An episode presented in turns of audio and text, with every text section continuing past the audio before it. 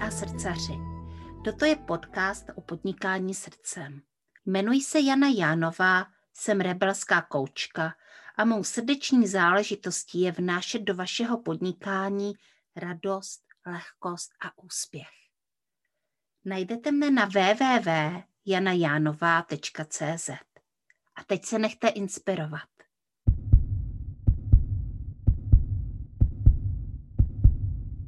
Dobrý den, mé milé posluchačky podcastu Srdeční záležitosti. Tady se hlásí Jana Jánová a já tady dneska mám vzácnou návštěvu a tou návštěvou je Romana Malíková a Romana má strašně zvláštní téma svého podnikání. Ona je kulturní antropoložkou a somatickou koučkou.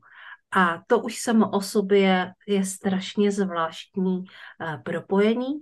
A uh, já tě tady, Romano, já vás tady, Romano, vítám. Budeme si vykat. Takže já vás tady, Romano, vítám. A pojďte nám popovídat, jak se vám to stalo, že jste tyhle dvě věci propojila. Hmm. Dobrý den, já děkuji za přivítání. A jak se mi to stalo, že jsem tyhle dvě věci propojila? A stalo se mi to vlastně tak, že s tím nešlo přestat. Mm-hmm. Jsem prostě věděla, že chci jít antropologii dál, protože antropolo- antropologii dělám delší dobu, dělám ji přes 10 let a v určitém momentu jsem se dostala na nějakou hranici, kde už hm, nešlo jít dál.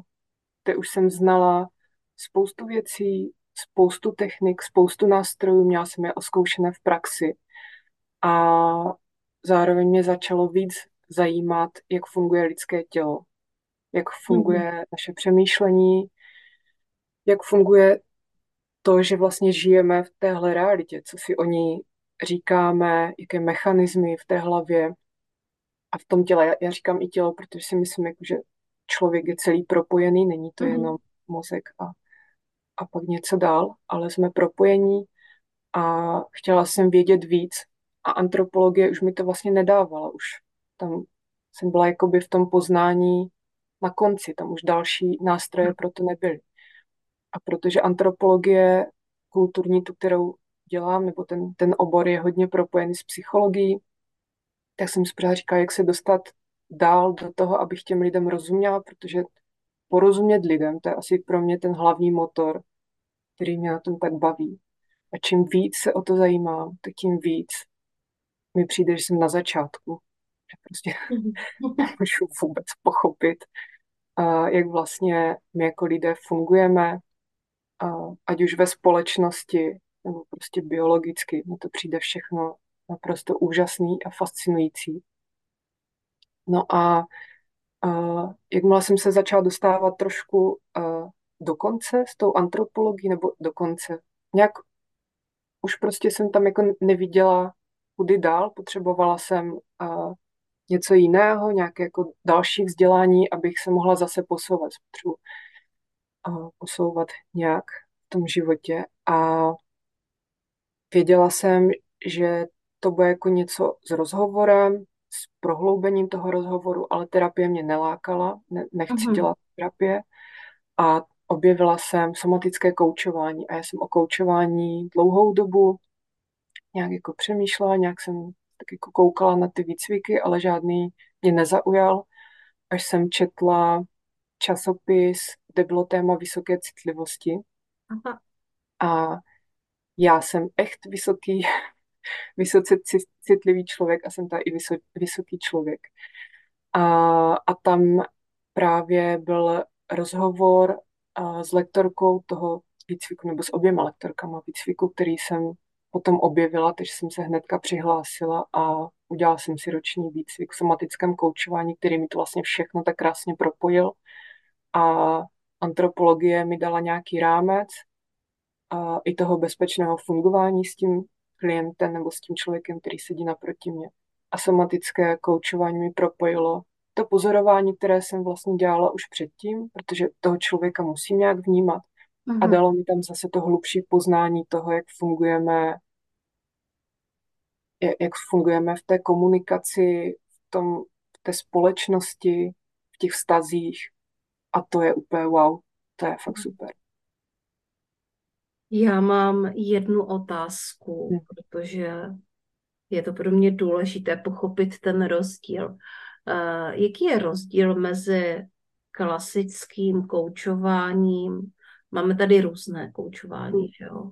A některé uh, koučování, prostě takové to jakoby klasické, kde jdeme za nějakým prostě cílem a uh, některé koučování více Eh, pracuje potom eh, s nějakým eh, nevědomým, podvědomým a, a s nějakými zažitými, zažitými věcmi, které si přinášíme třeba z dětství nebo od někud od jinut. A, a pak vy mluvíte o somatickém koučování, tak kdybychom vlastně měli více přiblížit ten pojem, tak o, o čem to mluvíme?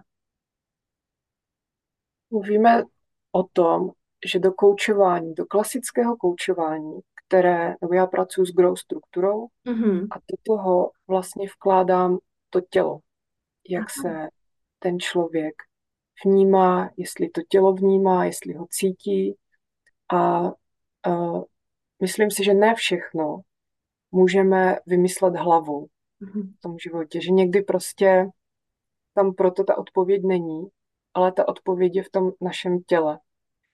A takže když už ten člověk třeba neví, jak dál, nebo tam prostě jako proto nemá tu odpověď, tak když to téma zpracujeme uh, skrze tělo, a to znamená, já se nedotýkám, nikdy se nedotýkám klienta, ale znamená to tak, že můžeme být třeba v parku, protože já hrozně ráda koučuju venku, a tak můžeme být v parku a můžeme ten prostor vzít do toho koučování. Takže můžeme pracovat s tím, že klient může říct, kde se vidí zhruba v tom cíli, jak daleko to je, mm-hmm. kde v tom prostoru to je, jak mu najednou přijde ta vzdálenost od toho bodu, kde je teď, do toho bodu, kde je ten cíl, kde vidí ten cíl, nebo můžeme pracovat s tím, s tím tělem, kde to téma, které řeší, vnímá na tom těle. A zase záleží, jak ten daný člověk umí sám se sebou pracovat, jak je naladěný na svoje tělo. Nikam toho člověka netlačím a postupně to prostě spolu rozkrýváme. Mm-hmm. To zní skvěle. To znamená, Romano, že pracujete především offline? Ráda bych, ale momentálně to je víc online. Mm-hmm. Mm-hmm. Takže to je jenom pro upřesnění vlastně, že uh, Romana pracuje uh, offline i online. A moje další otázka zní, jak jste to propojila s kulturní antropologií? Hmm. Já vlastně upřímně nevím. Mm-hmm. To je mhm. přesně to, že já mám v sobě nějaký vnitřní motor, který mě neustále tlačí k antropologii. Mm-hmm. A mhm. já jsem uh, už dvakrát, možná třikrát, jsem si řekla, že s výzkumem končím. Že to prostě už nechci dělat. Protože to je, je to náročné, uh, záleží na tématu, který se zkoumá a když to je těžké téma, tak se mi to propisuje do mého života, protože dělat rozhovory, několik rozhovorů za týden s lidmi, kteří mají třeba těžké životní zkušenosti, tak mě se to prostě dotýká. Pro mě to uh, ně, někdy to nejde jen tak hodit za hlavu. A, uh, a vidět lidi třeba, jak bojují i v tom systému, protože jsem uh, hodně měla témata uh, lidí, kteří jsou nějak marginalizovaní u nás ve společnosti, na okraji a že se vlastně snaží dělat pro sebe něco, aby ten život změnili, ale nějak se jim tam pořád hážou ty klacky pod nohy. Takže mě v určitou dobu to prostě začalo hrozně moc bolet, ty témata. Mm. A, a nebo mi nevy, nevyhovovalo, jak vlastně se k výzkumu přistupuje v různých organizacích. Já jsem byla na univerzitě, a odešla jsem z doktorátu po třech letech, protože mi to nějak nedávalo smysl. A to mě hodně, hodně mě to proškolilo. A byla jsem v různých organizacích, tam to zase bylo jako na výrobním pásu. A teďka vlastně tři roky jsem nedělala žádný výzkum, dělala jsem spíš konzultace pro doktorandy, abych je podpořila v tom jejich výzkumu kvalitativním. A vlastně mi to začalo znova chybět. A mě to prostě, já mám někde v sobě nějaký malý tlačítko, mm-hmm. které mi neustále říká Romana antropologie, antropologie. A takhle prostě mě to tam tlačí a když už jsem nevěděla, jak to prohloubit, tak tam přišlo to koučování. To jsem říkala už předtím. No, krásný. Dobrá.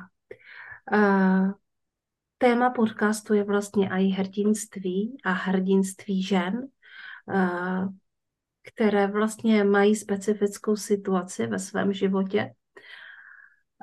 Je to srdeční podnikání, je to vlastně něco takového, že nás to táhne někam a my to chceme dělat, ať se děje cokoliv a teď to vlastně jako přetváříme do toho, aby to aby to mohlo fungovat i v našich životech. Takže kde se ve vašem příběhu nachází to hrdinství? Myslím si, že v tom, že to nevzdávám. I mhm. když mě to tam, to, jak mě to táhne, je někdy až neskutečné, až si říkám, co to se kryže, když jsem už to párkrát skončila a znova to přijde, že prostě mi to chybí. Je to, uh, je to velká láska pro mě, antropologie. A to hrdinství si myslím, že já pro sebe mám v tom, že jsem se rozhodla být antropoložkou na volné noze. Wow. Což je úplně uh, vlastně pořád si říkám, jestli to je dobrý nápad ale zase já to prostě jinak neumím. Já si myslím, že, že to je správná cesta, není rozhodně jednoduchá, a, protože výzkum je hodně o mužích. Akademická půda je, je často o mužích. Tím neříkám, že tam pardon, nejsou ženy, ale vnímala jsem to hodně, že tam muži mají navrh a bylo pro mě těžké tam fungovat fungovat jako žena. A to jsem vlastně jako nebyla v žádném na nějaké uh, velkolepé pozici. Byla jsem prostě doktorant. Mm-hmm. A teď, když uh, chci dělat výzkum, tak je pro mě velký úspěch, když já jako člověk, jeden člověk, že nejsem organizace nebo jako firma, jsem jeden člověk a domluvím si výzkumnou zakázku a to je, to je prostě štěstí, to je fakt neskutečný pro mě. A, a momentálně se mi jedna podařila, mm-hmm. takže na příštího půl roku mám skvělou zakázku, a, která když se podaří, jakože se podaří, a, tak to může dál pokračovat, ta spolupráce, takže ono být ženou ve výzkumu, ještě sama na volné noze, protože financování výzkumu je ještě další téma a to, že jsem na volné noze, tak to vlastně všechno zhoršuje, protože hmm. nejsem pod žádnou institucí. Ale já nechci být pod žádnou institucí, já chci být prostě volná a, a dělat si to po svém. To je pro mě hodně důležité. To je fascinující, Romano. Mě tam, mě vždycky prostě to hrdinství jakoby povznese. Jako kdyby mě vlastně Jenom to, že se cítím jako podnikatelka, takže se cítím jako hrdinka, že podnikám, že jsem na volné noze, tak, eh, tak to ve mně otevírá nějaký další krásný prostor. A říkají mi to všechny ženy, se kterými o tom mluvím, že když vlastně to dám do kontextu hrdinství, takže, takže je to povznese, že jim to prostě dává uh, dává prostě další sílu pokračovat. Takže uh, musím teda říct, že je, to, že je to fascinující, to, o čem mluvíte. A zároveň taková šťourová otázka, Proč je to vlastně na akademické půdě tolik o mužích a proč je to vlastně pro nás ženy tak těžké v tomto prostředí fungovat a, a být tam spokojené a být tam na těch lepších pozicích a ještě lepších pozicích. Já si myslím, že to hodně souvisí s nějakým patriarchátem a to, jak vlastně jako celá společnost uh, se vyvíjela a jak je nastavená. A rozhodně tam je spoustu věcí, které já stále nevidím. A je to nějaká moje zkušenost, kterou jsem nabrala. Mm-hmm. Mm, uh, nabrala v té době, když jsem studovala. A zároveň si myslím, že tam jsou uh, situace, které se trošku přehlížely, ale, ale to se bavím, uh, já jsem byla na vysoké škole před deseti lety na doktorátu, mm-hmm. takže deset let předsudků a stereotypů a zároveň jsme ženy, které mm, mají možnost plodit děti a potom skloubit uh, práci, výzkum s rodičovstvím nebo s péčí o malé dítě je mm, není to asi úplně jednoduché jako dřív, takže si myslím, že i to tam hraje roli. Mm-hmm. Jedna moje kolegyně v onlineu, můžeme ji klidně asi jmenovat, její téma, je to Jana Svobodová ze skupiny online pro rebelky, mastermind pro rebelky nově a ona, tohle je její téma, ona vlastně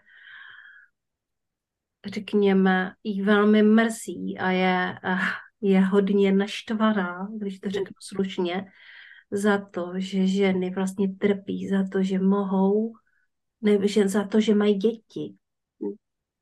Vlastně jsou uh, za tuhle věc, která je pro, na, pro naši společnost tak přínosná a vlastně dávají možnost pokračovat, jsou penalizované což se asi děje prostě tak napříč. OK, no a milé posluchačky a posluchači podcastu Srdeční záležitosti, my jsme si pro vás připravili takové překvapení, protože tím, že i pro mě doteď bylo téma propojení somatického koučování a antropologie dost neuchopitelné a vlastně jsem si vůbec nedokázala představit, co to znamená antropologický rozhovor, tak my jsme se uh, s Romanou domluvili, že vám tady jeden takový neformální antropologický rozhovor předvedeme, protože kde jinde využít tuhle příležitost, kde jinde to ukázat, než tedy v podcastu, kde se vedou skutečně intimní a hluboké rozhovory uh, s různými ženami, různých profesí, uh, různých druhů podnikání. No a antropologii, kulturní antropologii jsme tady ještě neměli, takže uh, nechte si chutnat. Tak jo, já teďka předávám slovo Romaně, která mě povede tímto neformálním antropologickým rozhovorem. Tak já možná na úvod zmíním, že jsme se domluvili na tématu, o kterém se budeme bavit. Je to téma intuice ve snech, se kterým jste přišla vy sama, že by to pro vás mohlo být nějak zajímavé. A já bych se možná zeptal na začátek, co to vlastně pro vás je intuice. Protože intuice je takové to slovo, který sice všichni známe, ale pro každého to může znamenat něco jiného. Tak co to mm-hmm. pro vás je? Mm-hmm. Intuice je pro mě, jsou pro mě určité záblesky, uh, řekla bych skoro záblesky z jiných sfér.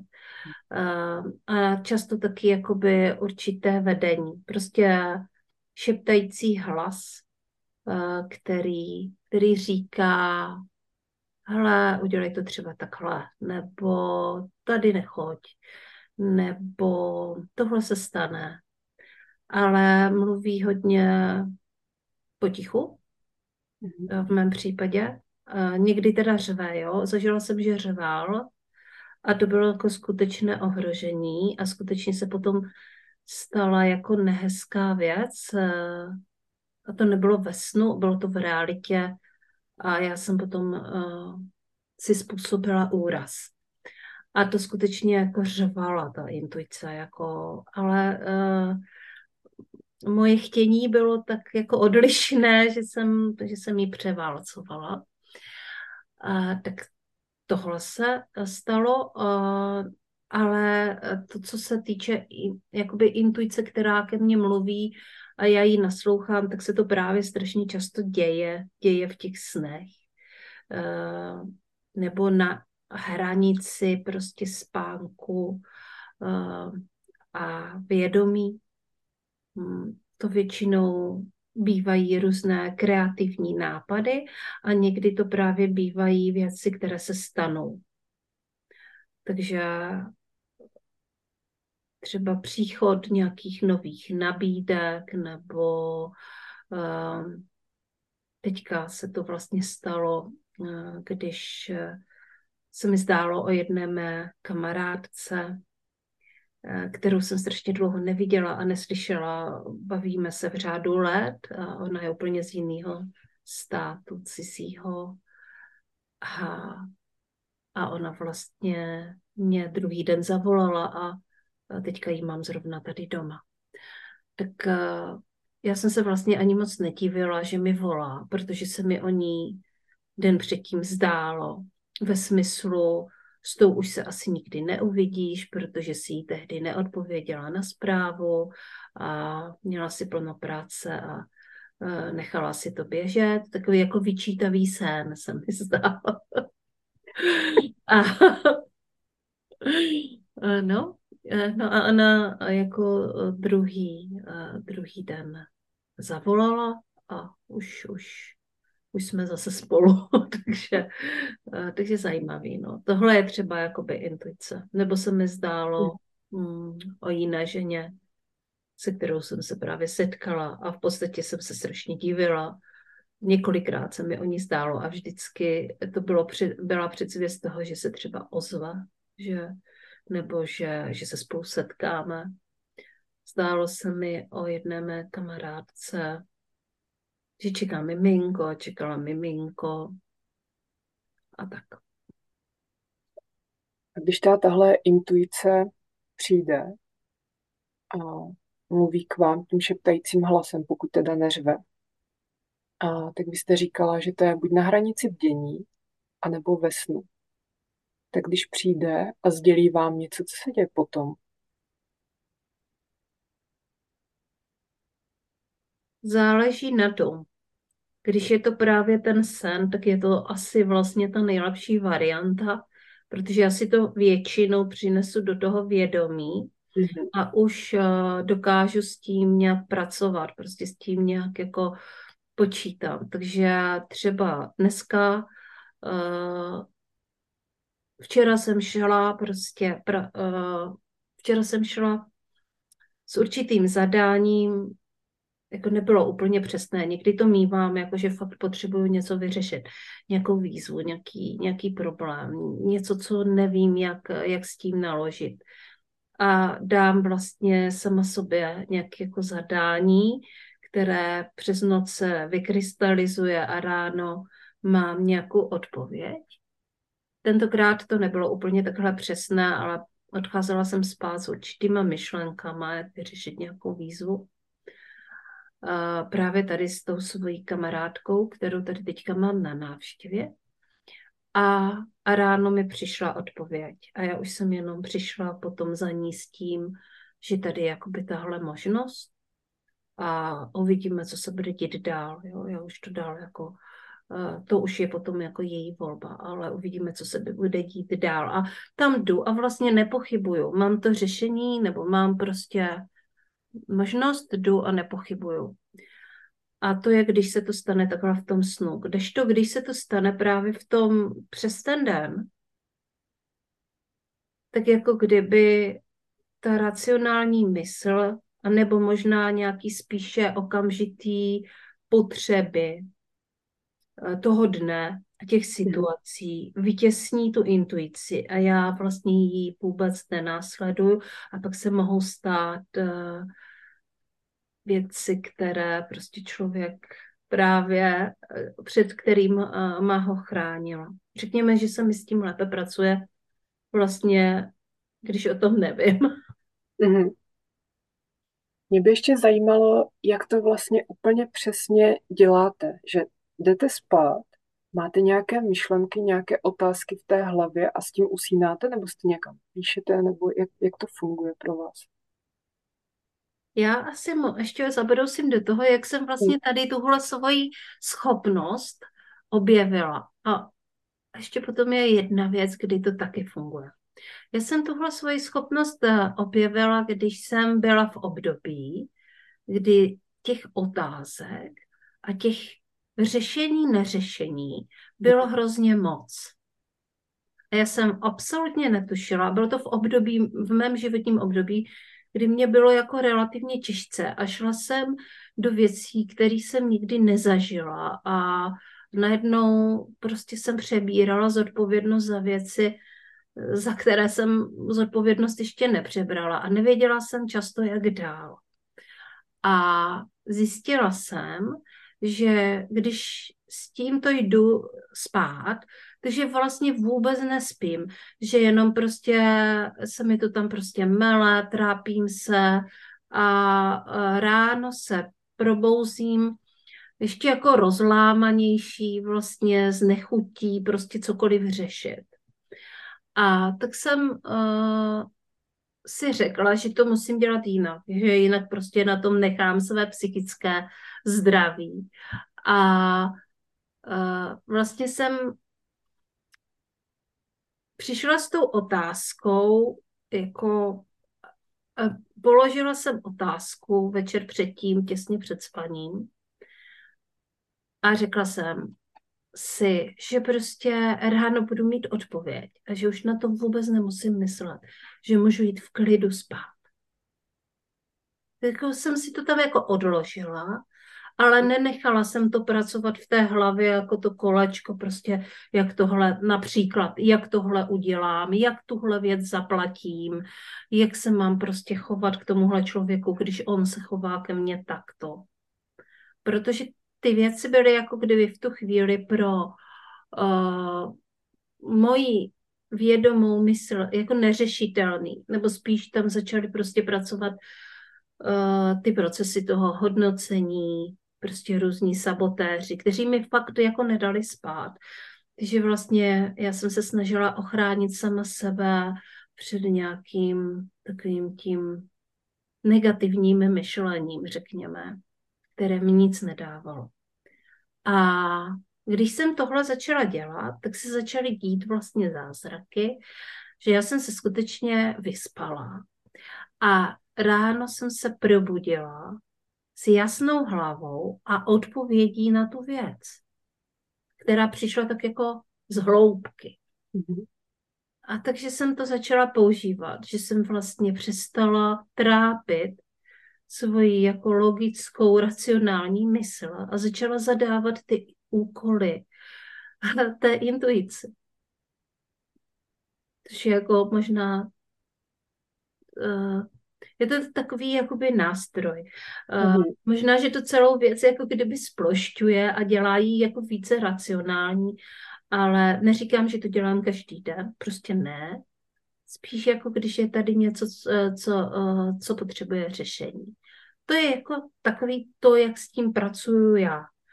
Ale že se, že se díky možná tady téhle práci ke mně začaly dostávat ještě vlastně nějaké cizí hlasy, že se začínám propojovat tímto způsobem uh, s lidma, kteří prostě tady v, v mé bublině, v mé sféře někde jsou, ale třeba jsme se dlouho neviděli. Mm, kteří taky prostě mají možná své, eh, své úkoly nebo prostě tímto způsobem komunikují, tak to už je jako vyšší dívčí, no. A cizí hlasy, to znamená, že fakt jako slyšíte ten hlas toho člověka a říká ne. vám něco, nebo jak, jak to funguje? Nebo ne. Jak kdy? Mm-hmm. A mhm. tentokrát, když jsem uváděla tady tento reálný, reálný Eh, příklad eh, tady té, tady této ženy, která teďka tady u nás doma je na návštěvě, tak tady mě přišel vyloženě sen o ní a nebyl to hlas. Ale v jiných případech skutečně mluví, skutečně mluví jako třeba mě někdo volá. Jo, slyším jakoby volání. Uh, takhle jsem právě slyšela takovéhle volání prostě, nebo zažívám nějaký příběh s tím člověkem, což se dělo i tady v tomto, ale taky často slyším nějaké, nějaké volání a ale si to třeba někdy nespojím ani s tím člověkem, ale pak se ten člověk ozve. Jaké volání to pro vás je? No, stalo se mi několikrát, že jsem slyšela prostě jako naprosto neznámý hlas říkat. Mm. A potom se mi to spojilo. Pojď, pojď. A já jsem třeba ani nevěděla, kam mám jít. A zdál se mi jako takový jako neuvěřitelný sen o nějakém jako vydědění a v, jo, takový jako sen o tom, že člověk jde najednou jako mimo, mimo svůj kmen, mimo svoji mimo svoji vesnici. Prostě zdal se mi takový ten klasický příběh, když někoho vyženou. Mm-hmm. Takový ten, co máme v sobě schovaný asi všichni a trošku se ho bojíme, protože to znamená v některých situacích smrt, hmm. tak, eh, tak takový příběh se mi zdává, ale tady v tomhle snu ještě prostě tam znělo to volání, že se jako kdyby nemám bát a že mám jít. A pak se prostě ozval člověk, mm, se kterým jsem se do té doby nesetkala. A vlastně jsem ani nedoufala, že se s ním někdy setkám, i když jako neodvážovala jsem se o tom snít, protože mm, protože to bylo jako mi nad mé chápání, chápání. No a pak jsme se teda setkali. Mně to přijde úplně neuvěřitelné. Jednak, že slyšíte ve svém snu cizí hlasy, protože pro mě, mě to zní strašidelně a já bych se asi fakt bála. Ale jak to, jak to celé zní pro vás? Jak, jak s tím pracujete potom? Hmm. Mě už to ne, pro mě už to není strašidelný. Už. Už. Mm-hmm. Ale jako trošku bylo. Mm-hmm. Zvlášť, když se to dalo ještě do kontextu s nějakým snem o vědění. To pro mě tak jako je strašidelný. Je to prostě moje téma takový jako mhm. nějaký mm-hmm. vnitřní. Takže um, už to není strašidelný a už si vlastně dovoluju tomu, tomu naslouchat a přijímat to jako součást sebe. Nemám tam žádné pochybnosti o svém duševním zdraví. je dobře. Hmm. Co jste proto musela udělat, aby to už nebylo strašidelné? Jenom to přijmout. Takhle jednoduše. Jo, a ono to není hmm. jednoduchý. Hmm. ono to sní jednoduše, hmm. ale přijmout to a vlastně uh, říct si, že to, že to je že to je dár, což vlastně, když ke mně přicházejí ženy, protože ke mně občas někdy přicházejí ženy, které uh, vnímají tyhle své dary uh, jako něco, co není úplně uh, komfortní, bych řekla, protože ono to nemusí být komfortní. Tak jim vlastně, eh, tak se snažím v koučovacích rozhovorech vlastně eh, i na tom, co je vnímáno jako hodně negativní, najít něco skvělého a dobrého, prostě, že je to dar a že se s tím dá nějakým způsobem pracovat. mě v tom neuvěřitelně zaujalo to přijetí, protože, jak jste říkala vy, pro mě přijetí je hrozně těžká věc. A přesně jednoduše se to říká, ale mnohem hůř se to vlastně praktikuje v tom životě. tak uh, dokázala byste popsat, jak vlastně probíhalo to přijetí toho? Mm-hmm. Já si myslím, že pro mě to přijetí vlastně uh, proběhlo, že jsem si to nějakým způsobem aspoň trochu zracionalizovala. Mm-hmm. To znamená, že zaprvé jsem měla ten svůj nástroj, se kterým jsem už uh, pracovala a zjistila, že, že jako funguje. Uh, za druhé se o tom dokážu bavit s jinýma ženama otevřeně, že uh, něco takového jako existuje a že to tak vlastně mají často třeba taky, nebo mají zase jako jiné zkušenosti. Uh, že to vlastně není až tak jako abnormální a, a mimo, což samozřejmě záleží na tom, kde o tom mluvíme. Jo? Teď o tom mluvíme v podcastu Srdeční záležitosti, který poslouchají možná lidi, eh, kteří třeba, když si tohle poslechnou, tak se rozhodnou, že už to nikdy nebudou poslouchat. Ale pochybuju, protože eh, protože si myslím, že takový tento podcast jako poslouchají především otevření lidé a otevřené ženy, které prostě jsou na té cestě přijímání sama sebe a přijímáním Teď se mi do toho vložilo italské slovíčko, protože tady už druhý den mluvím italsky, tak uh, skoro jsem se zasekla, ale přijímání toho, uh, že jsou na té cestě. Takže mm, a že se, že se tyhle věci otevírají. A že, takže uh, to přijetí je taky hodně o tom, v jaké společnosti se pohybujeme, jaké je naše prostředí, jak vlastně tvoříme, uh, tvoříme ty věci kolem sebe. Já jsem hodně vyměnila prostředí, ve kterém se nacházím a vlastně asi největším kritikem uh, mé intuice byl vždycky můj bývalý partner a svého bývalého partnera, proto už je bývalý, e, nemám vedle sebe, naopak mám vedle sebe muži, který mi v tomto směru absolutně, e, absolutně možná velký slovo, ale opravdu hodně věří. Mm. A, a jsem si v tom jako docela jistá, takže e, v podstatě už ke mně ani nepřicházejí moc takové ty kritické momenty. Ani ode mě nepřicházejí ty kritické momenty, ale ani od jiných lidí. A, a pokud to někdo vlastně nebere, tak je to jeho volba. To je v pořádku. Hmm. Jak dlouho to je, co máte tuhle super schopnost? Nebo že o ní víte? Jak dlouho to je? Je to vědomně je to od, od té doby, co jsem odešla z toho uh, neproduktivního partnerství. Takže řekněme, že je to určitě více jak 10 let. Je to možná 11-12 let. A proměnila se nějak ta intuice za tu dobu? Nebo to, jak s ní pracujete? No, stoprocentně.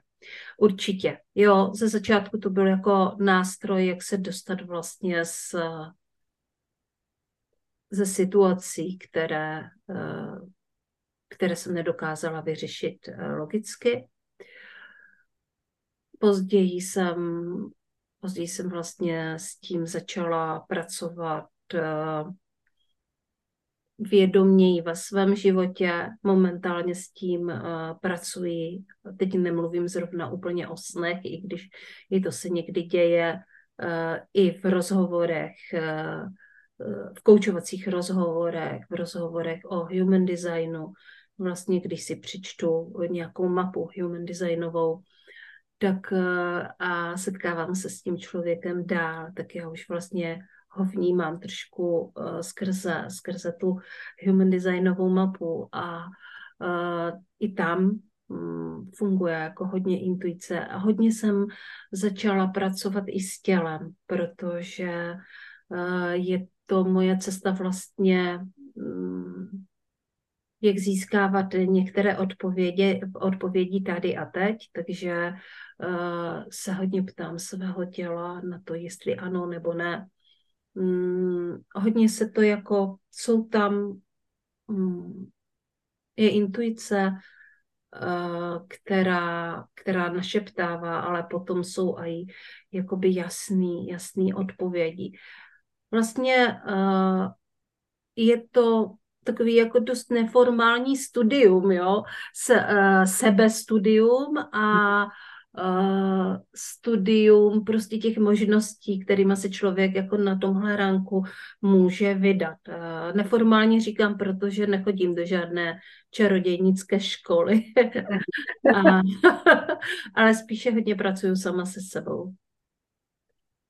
Uh, vy jste zmínila, že uh, tomhle tématu pracujete i s tělem a já to nemůžu nechat zapadnout. No, já jsem si to myslela. mm. Tak můžete to nějak přiblížit, jak to vypadá? No určitě. Tím, že jsem vlastně začala studovat human design a svůj energetický typ, já jsem generátorka, tak e, vím, jsem v podstatě dostala návod, nebo nedostala jsem návod, musela jsem si ho vytvořit, protože dostala jsem jenom tu informaci, že naše pánev, náš, uh, náš sakrál, naše uh, energetické centrum, tedy druhá čakra, dokáže vlastně nám generátorům dávat relativně jasné odpovědi o tom, co ano a co ne. A v tu chvíli je to tělo, které odpovídá a není to jakoby mysl, logická mysl, která odpovídá. Takže tohle byla jenom informace, ale jakým způsobem se vlastně dostat do toho těla a jak vnímat tu informaci, uh, potom to ano a ne, uh, tu stoupající životní sílu nebo naopak jakoby nějaký útlum, tak tohle jsem uh, tohle jsem potřebovala vyzkoušet na svém těle a ono se to ještě lépe dělá v rozhovoru s někým dalším, s nějakou klientkou, takže to bylo jako ty posledních tři čtvrtě roku, je to jako můj výzkum osobní, který jsme vlastně podnikli s některýma ženama s výbornýma výsledkama toho, jak, jakým způsobem, kam se prostě, kam se prostě vydat. A, takže jsem vlastně svým způsobem tak jako nějak uh, ne, nevynalezla, ale um, upřesnila uh, určitou jako metodu rozhodování, uh, možnost, jak se v životě rozhodovat pokud eh, je tady funkční eh, sakrální centrum. A pokud není funkční v rámci jako tady tohoto energetického typu, tak taky uh, způsob, jak ho vlastně znovu nakopnout. Hmm. Uh, nevím, jestli jste si toho všimla, ale celou dobu se tady tak nenápadně přibližu k obrazovce, mě přitahuje to vaše téma a tak se vždycky musím pravidelně oddalovat. No, bych. já jsem se teďka dost jako zahleděla do toho, co říkám, takže musím říct, že uh, chápu. chápu, ale nevšimla. uh, mě ještě u toho, jak jste to popisovala, napadlo, jestli jsou chvíle, kdy ta intuice je silnější, anebo slabší samozřejmě. Jo. Jsou chvíle, kdy je silnější a je to úplně třeba mimostný. A nebo je to i ve snech, když jsou fakt jako dramatické situace v životě. Nebo se setkáme uh, například s lidmi, kteří pro nás mohou být vlastně ohrožující. Mm-hmm. Tak to potom nebo situace, které pro nás můžou být ohrožující, kde skutečně o něco jde, tak to potom řve. A mm, stalo se mi to několikrát. Jednou se to stalo, když, eh, eh, když jako stalo se mi to mnohokrát, ale možná, že všechny ty situace teďka jako mm, si nevzpomenu, ale uh, jedna z těch čerstvých je, kdy jsem si vlastně zranila nohu, takže jsem tři měsíce nemohla chodit, hm. kde mě vlastně intuice skutečně varovala, jako tohle nedělej, prostě nejsi, nejsi na to připravená, nejsi ve své síle. Přesto jsem, jako já jsem dost velký experimentátor, takže já jsem přesto šla. Uh, což uh, jako nebylo dobře, ale zase mi to, jak je fakt, že mi to přineslo trošku jiné věci, potom musela jsem trochu poupravit svůj způsob života uh, a fakt to ovlivnilo můj život jako velice a mm, na dlouhou dobu. A zase mě to zastavilo. To je druhá věc, která prostě, kte, já jsem člověk, který potom, i když jako přichází ta životní situace, která je hodně těžká, tak já tam potřebuju mít naději. A tak i kdyby tam žádná nebyla, já si ji prostě vytvořím. A, a abych mohla vlastně zase odrazit třeba ode dna, abych jako našla svoji, svoji sílu. Takže uh, i když se něco takového stane, v 90% to nevyhodnotím, jakože že to prostě je něco, co by mě mohlo jako, uh, jako to, že mě to přibrzdí, je jasný, ale nemůže mě to úplně zastavit. Prostě najdu jinou cestu. Ale to, že mě to přibrzdí, je jasný. Takže uvedu dv, dva příklady. Jeden byl tady tento a druhý příklad byl setkání vlastně s velmi nebezpečným člověkem, do kterého jsem se stejně zamilovala. E, nicméně vlastně ta intuice řvala neskutečně.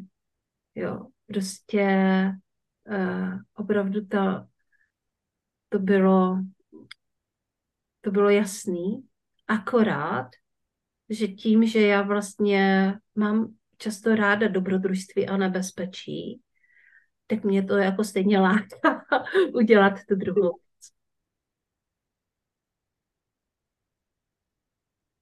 Pro tohle mám velké pochopení. Pro dobrodružství a nebezpečí. Uh, já jsem k tomu měla ještě jednu otázku. Mm-hmm. Ale vlastně jsem chtěla říct, že tenhle podcast opravdu je o hrdinství.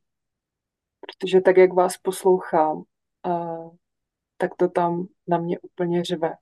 Mm-hmm. To hrdinství z toho vašeho příběhu i s tou intuicí. Že vlastně pořád nějak s tím pracujete a nevzdáváte se. To mi přijde skvěle, fascinující, Děkuji. fenomenální dokonce.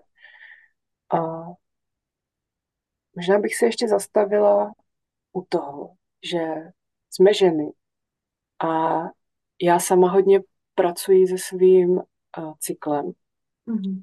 A jednou, když jsem řekla před kamarádkou, že uh, napíšu článek v době ovulace, tak se mi hrozně vysmála.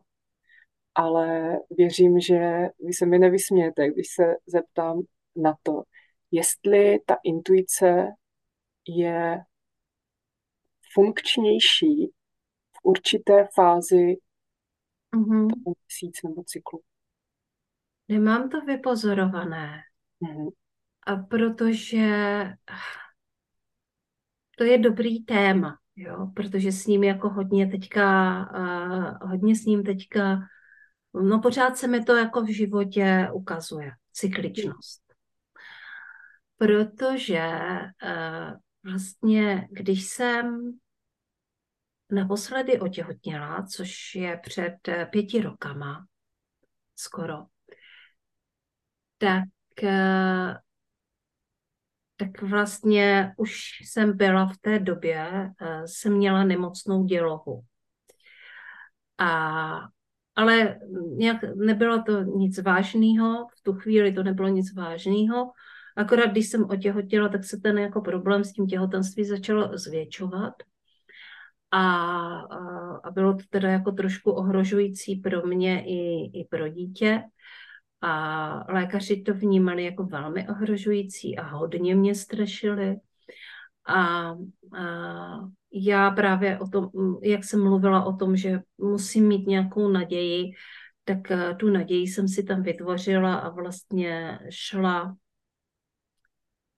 šla proti vlastně dost názorům některých lidí, ale zároveň byla na sebe jako hodně, i na miminko hodně opatrná, takže se uh, stalo to, že, uh, že jsem porodila úplně zdravé dítě, uh, úplně normální porod, teda v nemocnici, uh, nebyl přítomen v podstatě ani lékař, takže prostě i když ze začátku to vypadalo, že bude komplikovaný císařský řez, jo. A že by to mohlo přinést velké komplikace, tak eh, nakonec to proběhlo tímhle způsobem. Nicméně je fakt, že já jsem se eh, vlastně potom až tak moc neošetřila, eh, neošetřila všechny ty svoje strachy a které tam samozřejmě na pozadí jeli, protože člověk to jako vytěsní a je ten hrdina, ale na pozadí to tam prostě je.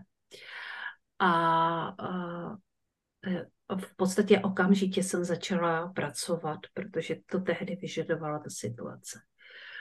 A svoji cykličnost já jsem začala vnímat vlastně docela nedávno, protože mm, to, co jsem neošetřila, se v tuhle dobu, prostě v průběhu těch let, po té, co jsem už přestala kojit, začalo teda jako hodně odrážet eh, na mém těle a, a na mém cyklu. A nikdy předtím jsem žádnou cykličnost nevnímala, měla jsem spousty energie a teďka právě vnímám, vnímám jako tu rozdílnost té energie a to, co vnímám opravdu jako dramaticky a snažím se s tím pracovat, je prostě ta poslední fáze té menstruace. Protože uh, já jsem teďka po několikrát svoji menstruaci řekněme, že jsem znovu nakopla svůj cyklus, ale to znamená, že každý měsíc pravidelně menstruuju. Ale takovým šíleným způsobem, že že se s tím musí něco dělat, protože jsem si řekla, no jestli takhle, tak radši vůbec. a, a, takže, takže s tím teďka vlastně pracuju a uvidíme, eh, jak se to bude vyvíjet, protože je to momentálně téma zdraví je moje velké téma a téma ženského zdraví je pro mě ještě větší téma, uh, protože vlastně nechci, protože jdu zase částečně proti systému. A, a uvidíme. Je možný, že mě to prostě semele a budu muset řešit ty věci radikálním způsobem. A taky je možné a velmi nadějné, že to vyřeším po svém. Hmm. Silné. Mm-hmm. Hmm. Mě k tomu napadá teďka hodně intimní otázka, takže si sama řekněte, jestli, uh, jestli na ní chcete odpovídat nebo ne. Tohle je váš příběh, takže, uh, takže si řekněte, prosím sama, jestli vám to je příjemné nebo ne. A mě totiž napadá, jestli, jak jste říkala, že uh, tu intuici uh, vnímáte i skrze tělo, nebo že, že jakoby se snažíte uh, pracovat v těch odpovědích i s tím tělem a s tou pánví. Ano. A zároveň jste teď řekla, uh, že jste už před těhotenstvím a v těhotenství se to nějak zvětšovala, váš problém s tělohou, uh, že jste tohle nějak zažívala. Tak moje otázka je, jestli to zažívání, nevím, nevím vlastně, jak to mám správně popsat teďka. Jaké slovo pro to je hmm. adekvátní pro vás? Nevím, protože neznám ještě otázku. Teď, teď myslím tu dělo, jak, jak správně to popsat. Hmm. Musíte nejdříve položit otázku. Dobře. A, a položte ji tak, jak je eh, vám to prostě příjemný a vlastní. Jo, ne, já jsem se zasekla na slovu problém, protože včera mě uh, moje známá, nějak něco jsme se bavili a řekla mi, jo, vy jste měli ten problém a já jsem řekla, ne, to byla rakovina a slovo problém teď ve mně evokuje, že to nechci nějak jako, chci to říct tak, jak to je, ale zároveň tak, jak to je dobré pro vás. Mm-hmm, jasně, tak to je slovo výzva, protože problém výzva. může být i výzva.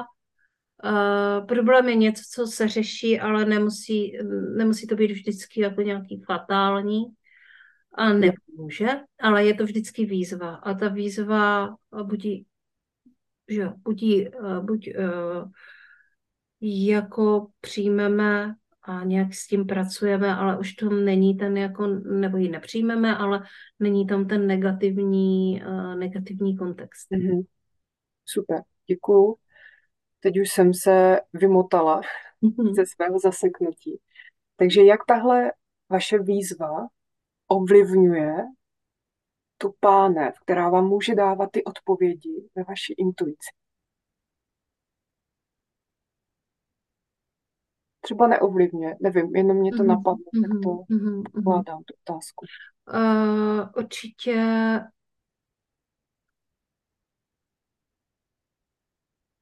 já si myslím, hm, že tím, že je to vlastně jako velmi citlivé místo, eh, že odpovídá, odpovídá přesně a taky mě vede vlastně k tomu řešení. Mm-hmm. To, že vlastně tam je ta výzva, neovlivňuje prostě odpovědi ano, ne, možná, uh, naopak vede k tomu šetrnému řešení, být sama k sobě laskavá a šetrná, právě proto, že uh, jo, že ta výzva prostě vyžaduje vlastně být sama k sobě laskavá a šetrná v, v období, které jsem dříve jako úplně nerespektovala. Mm. Jako, jako součást toho cyklu, jako přirozený odpočinek protože protože jsem jakoby neviděla ten důvod, proč to dělat. Jo.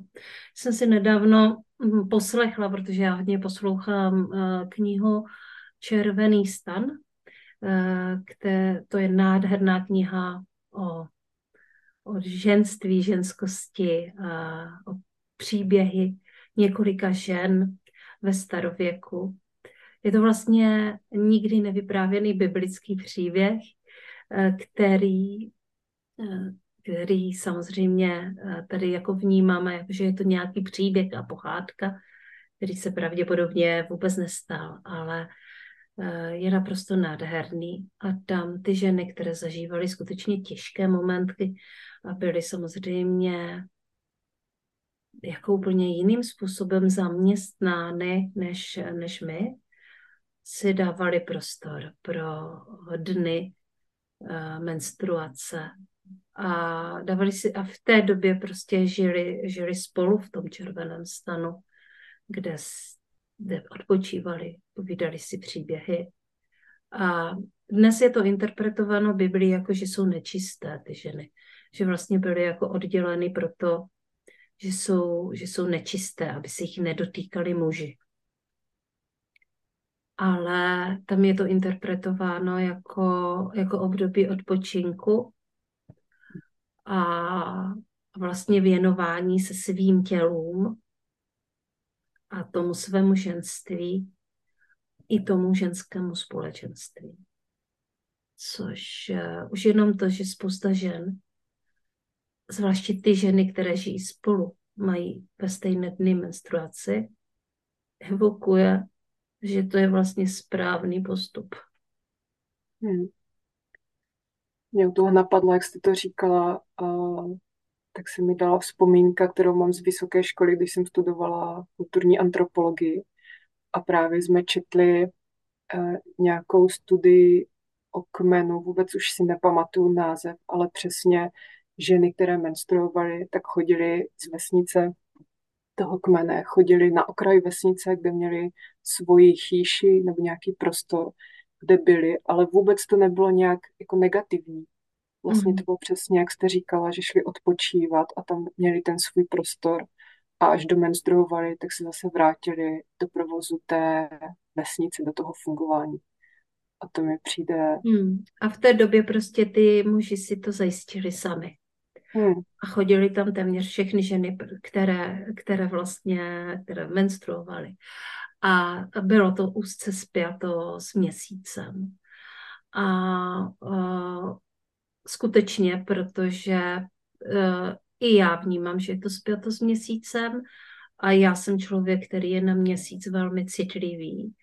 A obě dvě moje holčičky jsou na měsíc velmi citlivé, že prožívají vlastně tyhle, tyhle uh, pohyby té luny, prožívají uh, tak po svém, bych řekla. Takže uh, možná, že i tohle, uh, ta citlivost na tu lunu je spojena s tou intuicí, ale skutečně nemám to jakoby nijak, uh, nijak ověřeno. Hmm to je něco, co možná mě vede k nějakému dalšímu zkoumání. I tento rozhovor mi vlastně jako trošku otevřel. Uh, já jsem jako věděla, že tady jako to téma cykličnosti nastalo a že nastalo teda v mých 46 letech, kdy už ten cyklus se prostě kloní k nějakému jako finále. Uh, možná, že potom bude pokračovat trošku jinak, ale přišlo tohle téma, ale ten rozhovor mi to vlastně jako hodně vykrystalizoval teďka. Mně tenhle rozhovor taky vytáhl nějaký témata, které jsou uh, pro mě důležitý, což vlastně pro mě dělá spoustu takových rozhovorů s lidmi. Proto hmm.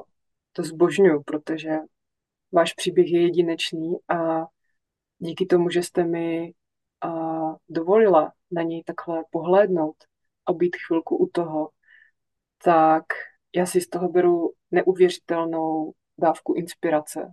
Mm-hmm. A vlastně kousek hrdinství, protože uh, intuice ve snech je pro mě hodně zajímavé téma. A jak jste říkala, že si dáte otázku a potom ráno už víte odpověď, tak já jsem něco takového zkoušela, ale vůbec to nefungovalo. Takže možná zkusím přímo váš způsob a prostě budu pokračovat a budu věřit, že jedno odpověď přijde.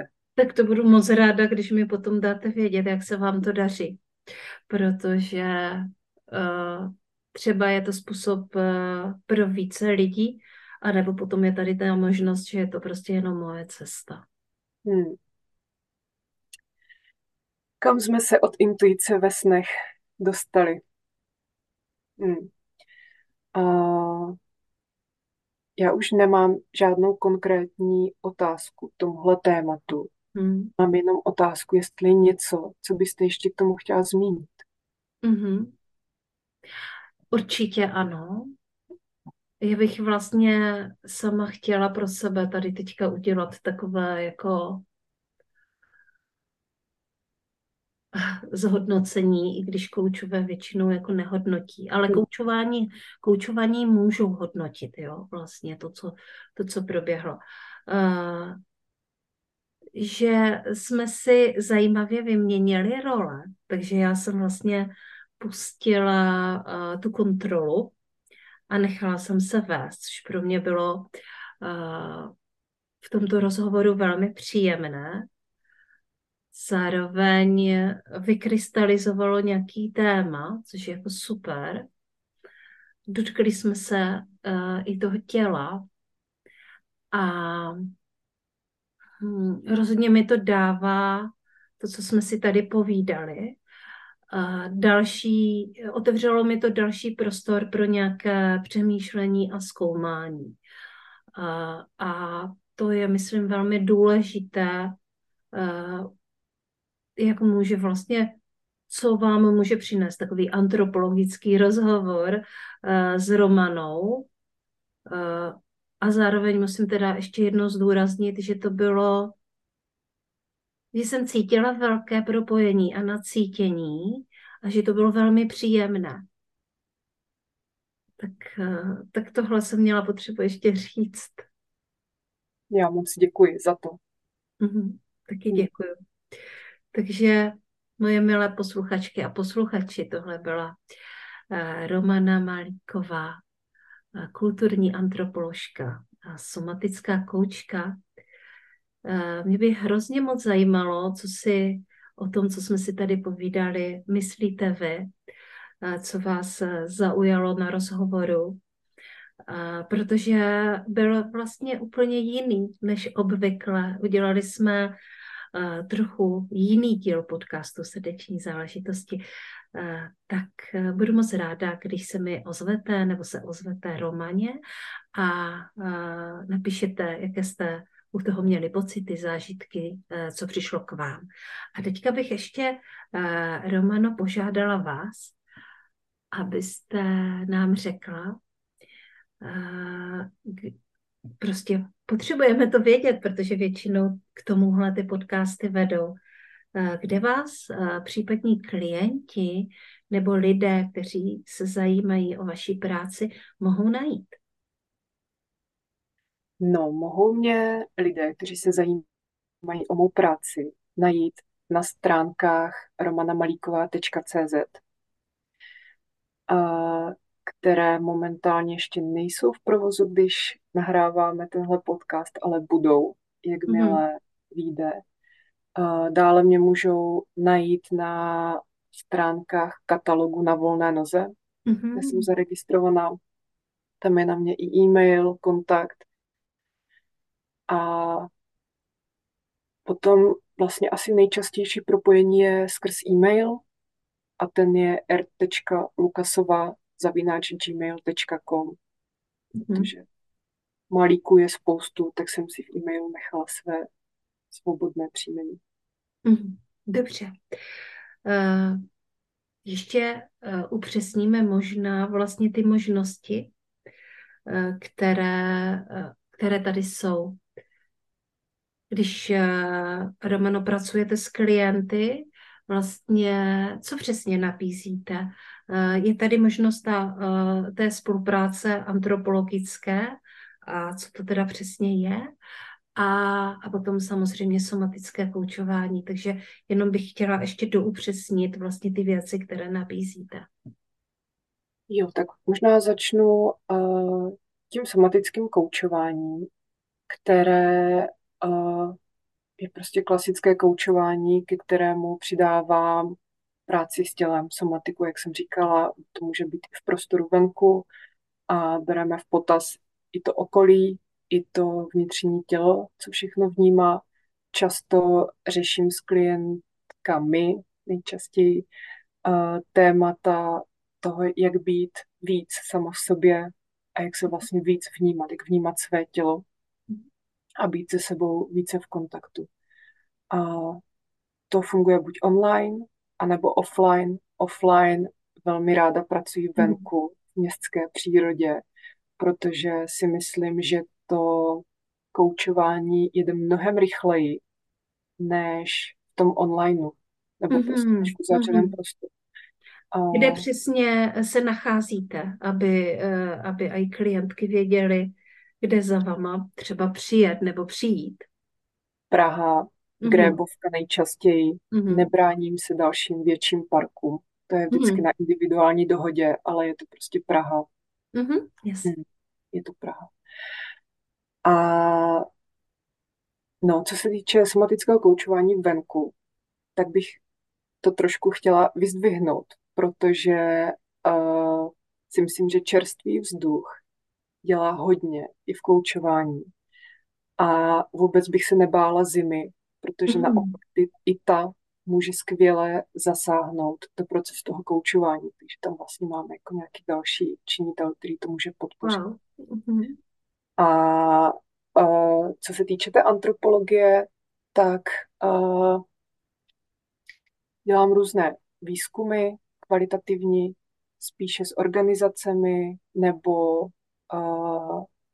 s menšími firmami a nebo konzultuju nějaké výzkumy takhle pro jednotlivce. Pokud by chtěl někdo si zažít antropologický rozhovor, tak klidně je to vlastně skvělé pro proskoumání nějakého tématu, které řešíme. Mm-hmm. Mm-hmm. Jen to je takové, je to vlastně proskoumání, hodně proskoumání, mapování, co to téma pro nás znamená. To somatické koučování je potom, že opravdu držím možná ještě pevněji tu linku, a tu grow strukturu a je tam větší důraz mm, je tam větší důraz na to, uh, teď nevím, jak to uchopit do těch správných slov. Mm-hmm. Je tam možná větší důraz na ten proces ano. Mm-hmm. pro toho klienta, aby si vlastně jako z toho něco vzal a pak s tím uměl pracovat dál. A antropologický rozhovor je prostě jenom jako zjištění, jenom poznání. Mm-hmm. Není uh, přesto, přesto, pokud je vlastně možná, že to je i o tom, že mm, jsem zvykla pracovat uh, sama se sebou jako coach, ale uh, jsem zvykla na koučování, tak já si tam tu hodnotu vlastně uh, uh, sama jakoby dodám, že jo, že tam mám i jako nějaký prostor, jako velký prostor to ovlivňovat. Uh, takže to pokud je někdo takhle jako zvyklý sám se sebou pracovat, tak si myslím, že mu to může přinést podobné benefity jako coaching. No to, co jste řekla, to mě teďka přivedlo k tomu, že to je stejné jako ženské kruhy, a protože já ještě vedu ženské kruhy. Mm-hmm. A vlastně pro ty, pro některé to je jenom jako popovídání s kamarádkou v uvozovkách a vlastně jako něco vypustí, ale třeba si z toho neodnáší jakoby dál domů nějakou inspiraci.